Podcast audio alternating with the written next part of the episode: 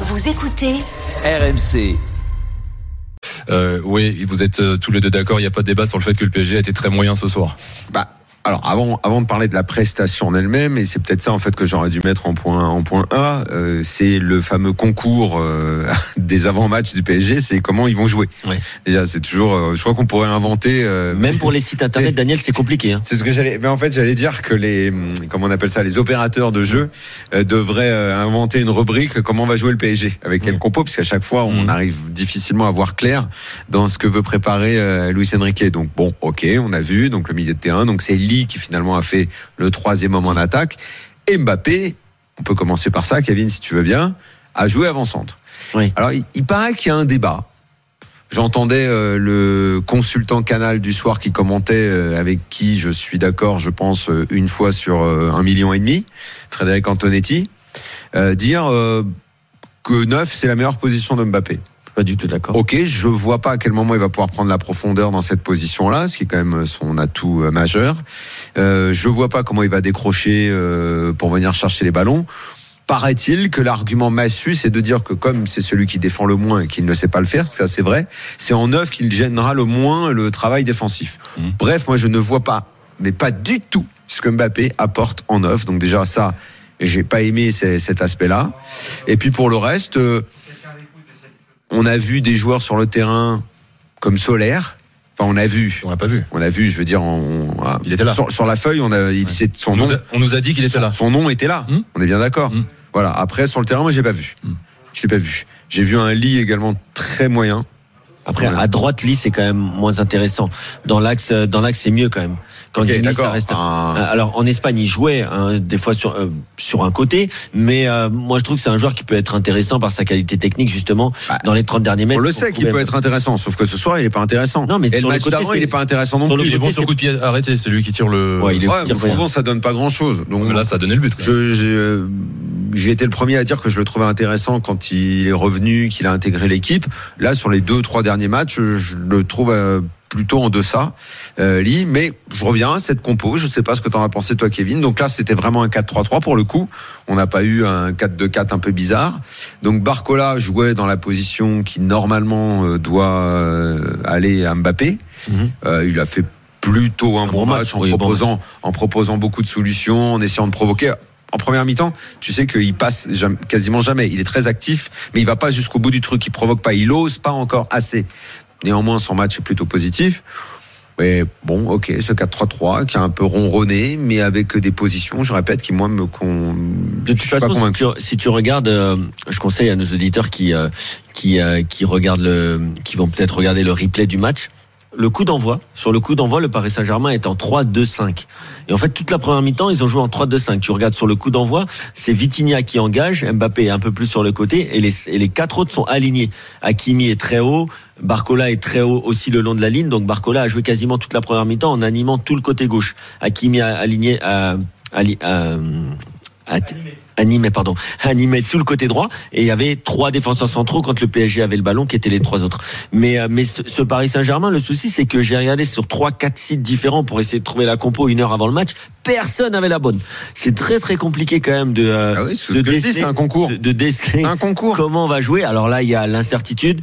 Alors nous on se demandait, Daniel, avant le match, est-ce que tu penses que c'est une compo pour préparer Dortmund ? Ou au contraire, ménager certains joueurs pour Dortmund. Mais qui est capable de dire ça ? C'est quand même un problème qu'on ne soit pas capable de savoir. Tu penses, enfin, vraiment, à Dortmund, Luis Enrique va jouer avec Mbappé en 9 ? Est-ce qu'il va jouer surtout avec Barcola à gauche ? Il a fait depuis quelques semaines. Franchement, je ne l'espère pas. Je veux qu'il y ait un 9, je veux qu'il y ait Ramos en 9, je veux qu'il mette un mec à droite, que ce soit Lee ou Kolo Muani. Pour moi, Kolo Muani, c'est un mec qui peut jouer sur un côté. D'ailleurs, il a été très bon aujourd'hui sur un côté. Et contrairement à ce que tu as dit une fois, il va très vite, hein, Kolo Muani, attention. Qu'il le fasse, mais d'abord à 3 au milieu. Donc bon, Zaire Emery étant revenu ce soir, on peut imaginer qu'il sera titulaire. Il est entré à l'heure du jeu. Ouais. Et voilà. Marquinhos est sorti d'ailleurs au même moment. Donc on aura une équipe avec... probablement Ougarté, Vitinha, Zaire Emery, Skriniar, Martinez, Vitinha qui est toujours plutôt bon. Toujours bon, et j'espère qu'on aura Mbappé dans sa position préférentielle et qu'on va arrêter avec le délire de vouloir le faire jouer neuf. Après, c'est clair que, en tout cas pour aller dans le sens là de Frédéric Antonetti, moi je n'aime pas Kylian Mbappé en neuf avec le ballon. Il n'a pas de jeu de tête, il n'est pas bon dos au jeu. C'est un joueur qui doit fuir et qui doit prendre la profondeur. Mais par contre, c'est vrai que avec le ballon, quand il est sur un côté, c'est quand même un souci parce que tu dois décaler Vitinha, parce que lui fait pas l'effort, même s'il est capable de le faire, l'effort sur 90 minutes dans un match coup près, quand même, faut pas abuser. Les gars, Saïd est là. Il en a fait d'autres, quand même, des matchs importants, Mbappé dans sa vie, non? Saïd, supporter du Paris Saint-Germain. Les gars, salut Saïd. Ça, on sait, ça. Bienvenue dans l'after. Bonsoir. Bon, Saïd, toi, tu nous appelles et justement, tu veux parler de Kylian Mbappé et son positionnement. Ouais, franchement, je voulais vous dire que Luis Enrique, j'aime beaucoup depuis le début de la saison. Il apporte au niveau de la rigueur et du jeu. Mais franchement, l'aspect offensif, je ne comprends pas du tout. Je suis d'accord avec Daniel et sur le plateau. Ouais. Mais quand tu dis, Saïd, quand tu dis qu'il apporte, en fait, je suis d'accord avec toi. Et en même temps, j'ai envie de te demander, mais sur les 2-3 derniers matchs, est-ce que tu vois ou est-ce que tu revois ce qu'on voyait au début de saison? Le pressing, le fait de jouer haut, de récupérer le ballon très vite, d'essayer de mettre du rythme. Depuis 2-3 matchs, je le vois plus beaucoup, ça. Je trouve que le jeu a ralenti, alors que ce soir, face à Nantes, qui était très souvent en bloc bas, il aurait fallu mettre beaucoup de spontanéité, beaucoup de vitesse et essayer de mettre du rythme. Alors, c'est jamais facile contre les blocs bas, on le sait, mais je trouve que le rythme et le temps de récupération, de récupération du ballon, il a augmenté. C'est... Le début de saison, j'étais très satisfait de ce que je voyais, beaucoup moins maintenant. Ah, c'est clair, après il faut densifier le terrain. Mais après, au niveau... je pense que Lee, il ne faut pas le mettre les droits, il faut le mettre au milieu. Franchement, ce soir, Soler, c'est... Soler, je ne comprends pas. Franchement, Soler, si moi je me mets sur le terrain, je fais mieux que lui, limite. Contrôle passe, tout le monde sait le faire, quoi. Franchement, je mets lui au milieu. Soler, les seuls bons matchs qu'il a fait, c'est quand il a été arrière droit là pendant 3 matchs. Ouais, c'est vrai. Mais là, il est revenu au milieu finalement. Ah, c'est une catastrophe. On l'a pas vu faire un bon match à cette place-là en fait. C'est vrai que c'est un joueur très. Surtout, il est invisible. C'est même pas. En fait, t'as même pas envie de dire il est mauvais. C'est juste que tu le vois pas. Tu sais pas s'il est là. C'est fou. Mais non, mais franchement, le projet se met en place, c'est super. Mais je trouve qu'offensivement, le Chaniquet fait des choix. Mais attends, Saïd, le projet, tu dis, il se met en place, mais il se met en place avec Mbappé en neuf ou pas? Parce que moi, je comprends pas. Et le PSG a acheté pour combien 8 et 160 millions de numéro 9. Ça veut dire que Mbappé, c'est cramé les deux. Gonçalo Ramos, c'est terminé, et Kolo Muani, il y a plus de 9. Il y a même plus de faux 9. Parce qu'il y avait également la troisième solution, c'était le faux 9 Asensio. Donc si Mbappé joue 9, c'est terminé en fait. Il n'y en a plus alors des solutions. C'est fini. Ils ont qu'à les vendre, ils ont qu'à faire des soldes au mois de janvier. Là, il va y avoir les soldes. Ils ont qu'à les vendre. Moi, je ne comprends pas si c'est ça le projet. La saison, elle est longue. Maintenant, une chose est sûre, c'est que pour l'instant, Luis Enrique n'a pas trouvé sa formule offensive idoine. La saison, elle est longue. Si mercredi, tu ne gagnes pas, elle va raccourcir la saison. Ah, c'est clair. Tu auras toujours l'Europa League. Non, mais tu l'auras, mais elle va raccourcir dans l'ambition, dans la nécessité du gros effectif. Oui, certes.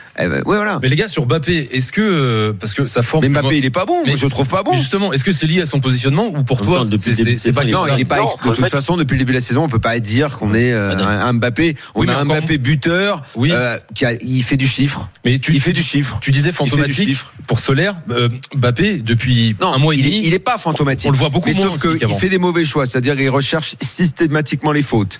Il a un très mauvais esprit quand il défend. Il commet la faute à chaque fois qu'il essaye de défendre, comme pour dire ouais, je sais pas le faire, ça me saoule, j'ai pas envie de défendre. Voilà. Bon, je trouve que l'état d'esprit est moyen. Mais c'est performance. Moi, je le trouve. Tu sais qu'au Havre, on dit il fait un bon match parce que c'est vrai que son but est assez spectaculaire. La frappe elle est belle, enroulée, machin. C'est un finisseur, quoi. Voilà. Mais son match est pas fou. Hein. Non, mais c'est un finisseur. Je ne crois pas qu'il soit très bien. Hein. Le problème, c'est que ce soir, par exemple, que ce soit avec l'arbitrage ou même dans son jeu, il est agacé et donc il en devient très agaçant. Et ça, c'est un souci parce qu'en plus. Ce soir, c'était quand est-ce que je vais avoir mon péno? Exactement. Ouais. Et pour le coup, ça devenait vraiment agaçant. Saïd. Après, je pense pour Dortmund, il faut le mettre Mbappé à gauche, même Lee à droite.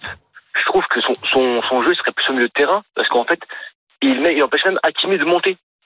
En fait, mais justement, contre Dortmund, Dembélé suspendu. Comment tu t'organises le PSG offensivement? Moi, je mets Barcola à droite, je mets Mbappé à gauche, et je mets Asensio en 9,5.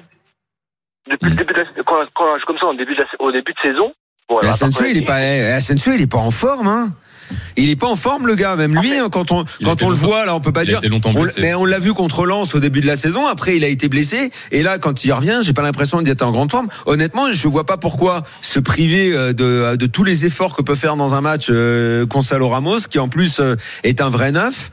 Je sais pas. Je suis très dubitatif sur le choix en fait. Ramos, bon après qui a pas non plus, il a pas énormément joué, mais qui a pas, non, mais qui a au pas moins, éclaboussé non, non plus. Non mais au moins s'il faut qu'il y en ait un qui court pour couvrir Mbappé, bah autant que ce soit lui parce que lui dans les replis défensifs il est vraiment très fort. Moi, parce que le problème de Barcola dans le repli défensif, on va en parler, il a marqué, ouais.